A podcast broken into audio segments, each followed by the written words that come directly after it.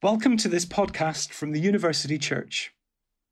After many weeks of our online worship together, we're delighted to announce that as of next Sunday, the 5th of July, our public services will resume. There will be two services, one at 8:30 a.m. and one at 10:30 a.m. We'll need to book our tickets online due to limited capacity. The 8:30 a.m. service will have a much smaller capacity. So those of us who may feel apprehensive about larger gatherings might feel more at ease at the 8:30. Either way, we really look forward to seeing you again back in our beautiful building. Let us pray. God our Saviour, look on this wounded world in pity and in power. Hold us fast to your promises of peace, won for us by your Son, our Saviour Jesus Christ. Amen.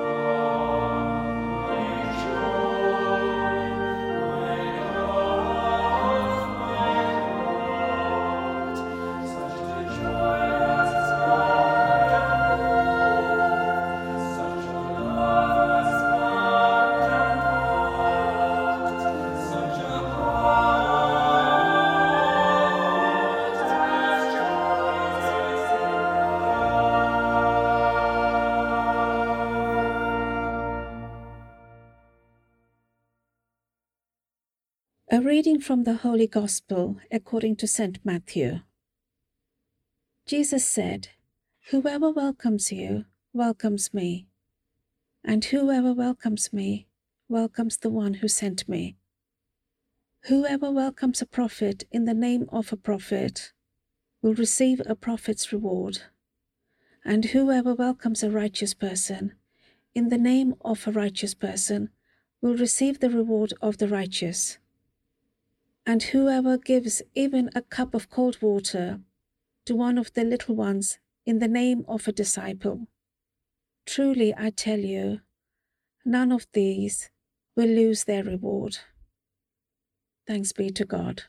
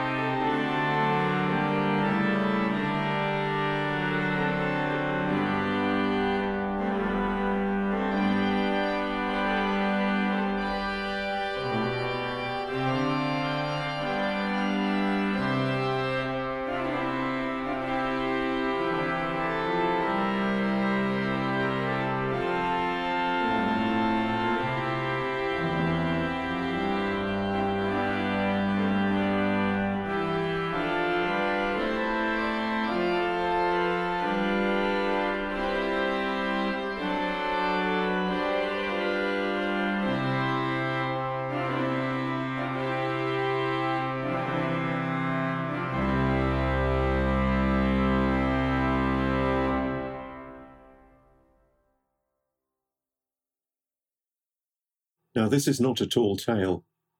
Walking the dog in the park the other day, Believe it or not, someone commented on how remarkably calm and well behaved Fenton was. I said that I put it down to the recent months of lockdown. He'd had my company and undivided attention over recent weeks, so he's a happy little soul at the moment. I explained to the other walker that things might change from the 4th of July onwards. And given that this is the day when cafes, pubs, and restaurants are due to open, you can understand what she said. Oh, are you in the hospitality business? The weather was rather hot that day, and dressed somewhat incongruously in shorts and a t shirt, I explained that I was the vicar of the university church. She looked slightly taken aback, and partly to put her at her ease, I said, Although thinking about it, hospitality business is probably a good description of what I spend a lot of time doing. So, as churches plan to reopen for public worship at roughly the same time as cafes, pubs, and restaurants, it got me thinking about the ministry of hospitality. Our Gospel reading from Matthew is all about hospitality. Jesus addresses the twelve apostles Whoever welcomes you welcomes me, and whoever welcomes me welcomes the one who sent me. The passage comes at the end of a long section in chapter 10, which is often described as the missionary discourse. Jesus is sending his disciples out into the world to share the gospel, the good news. He knows that in embracing this ministry, his followers will encounter hardship and difficulty, suffering and rejection. And he offers words of consolation and encouragement. It's a bit of a team talk. It's assumed that Matthew is describing the itinerant and peripatetic ministry of the missionaries of his own day. Constantly on the move, they rely on local Christian communities for hospitality. It's noticeable that Matthew is at pains to broaden the geographical scope of Jesus' proclamation of the good news at the beginning of his ministry. He goes well beyond Mark. Drawing on Isaiah, Matthew sets the ministry of Jesus in the context of Galilee of the Gentiles. Mark speaks of the reputation of Jesus extending across the surrounding region, while Matthew says the whole of Syria.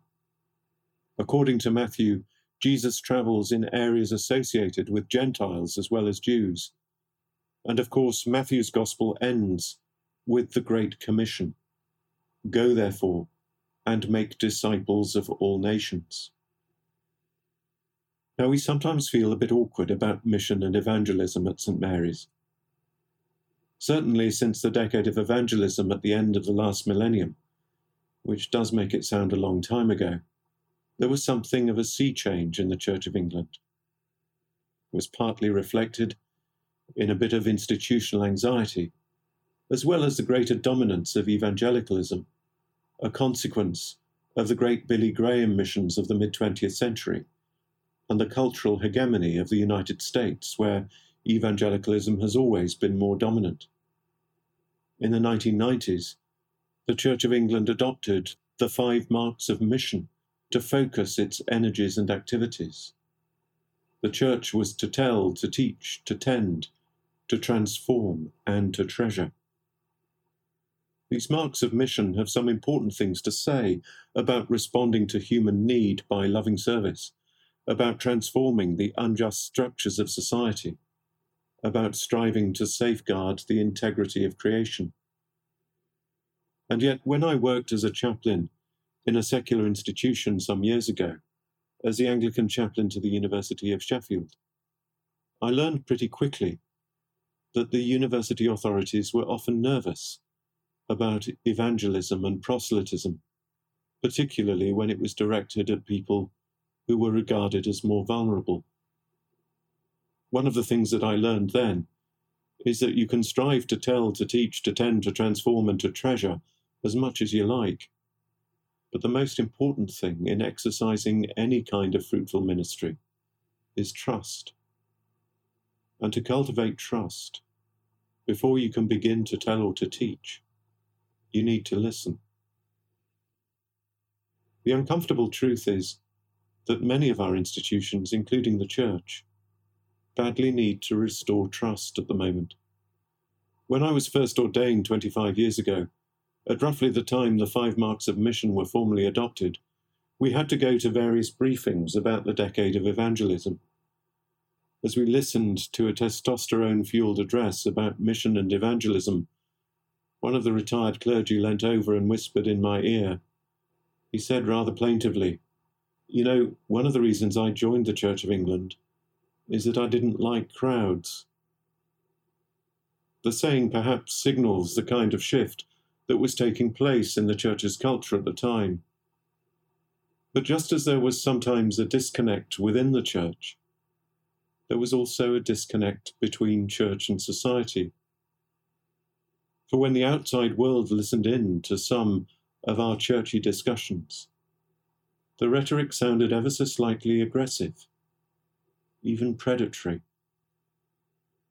And given the challenges faced by the Church over questions of trust, and particularly over safeguarding in recent years, that kind of rhetoric has probably served to alienate as much as to attract. So perhaps we need to think more carefully about the way in which we speak about ministry and mission. Of course, in recent months, there have been no crowds. Our experience of worship, our experience of church has often been through the medium of a computer screen, a podcast, radio, and television. There's been some important learning for all of us in this. And of course, many of us are yearning to be back in church on the 5th of July, when we will be able to gather to celebrate the Eucharist again.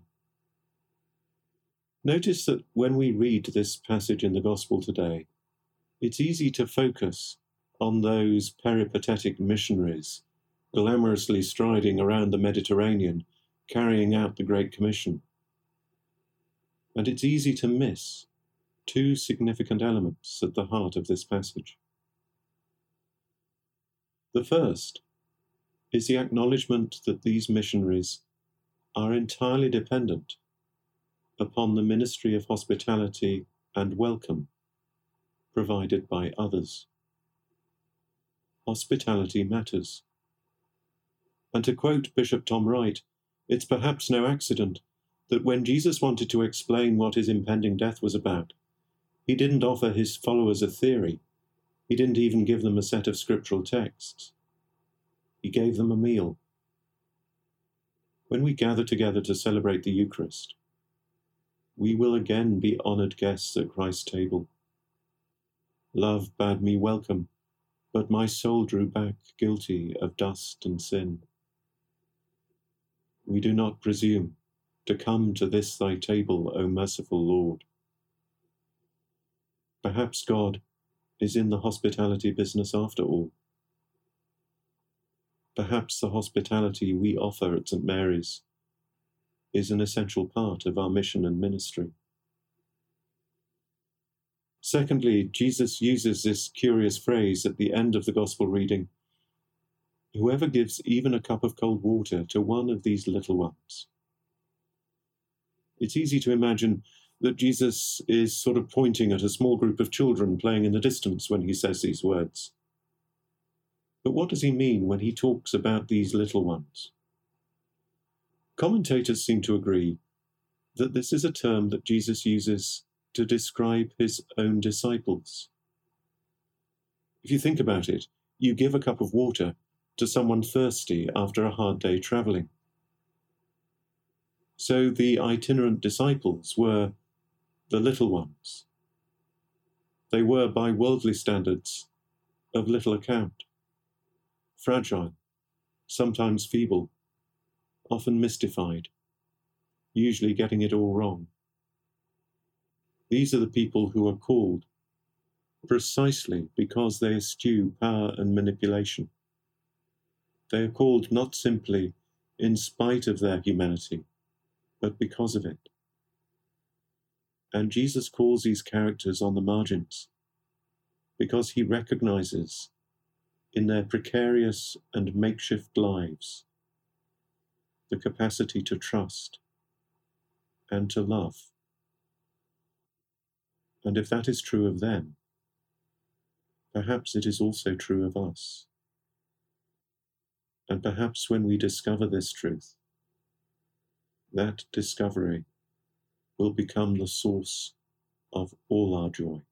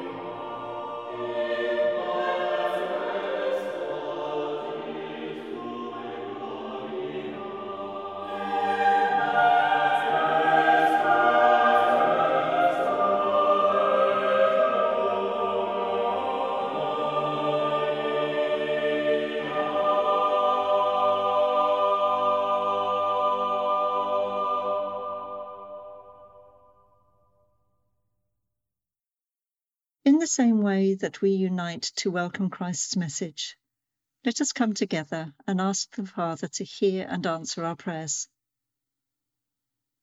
As we reflect on the welcome you extend to us as we approach you in prayer, O Lord, we pray for all those who feel lonely, isolated, vulnerable, and afraid, especially after three months of lockdown. We pray that we might be sensitive to their needs, willing to act, wise in our response, and a visible sign of your presence. Lord, in your mercy, hear our prayer. Lord, we reflect on the challenges our world and our country are facing. We pray for the political leaders worldwide, that they have the courage to think beyond their political interests to the needs of the wider populations. We sense that these challenges may also offer unexpected and unprecedented opportunities for change, and ask that you open their eyes, minds, and hearts to follow these opportunities through to the benefit of all. We pray for those politicians and leaders who openly confess a faith in you, that you would enable them to speak truth to power in your name. Lord, in your mercy, hear our prayer. We bring the work of your church before you, Lord, both here at St Mary the Virgin, Oxford, and more widely. As the Church of England, together with many other church denominations, explores appropriate ways of reopening their buildings, give clarity of thought to decision makers, an openness of heart towards the views and opinions of colleagues a willingness to learn from others, and the ability to discern the wise from the desirable. Lord, in your mercy, hear our prayer. Finally, Lord, we pray for ourselves and those whom we know and who are in special need of your grace. In a moment of silence, we bring them to you. Let the vision of you as our way, our truth, our life, our feast, strength, joy, love, and heart inspire us and motivate us, so that as we go about our daily lives, those who have contact with us also come into contact with you. Lord, in your mercy, hear our prayer.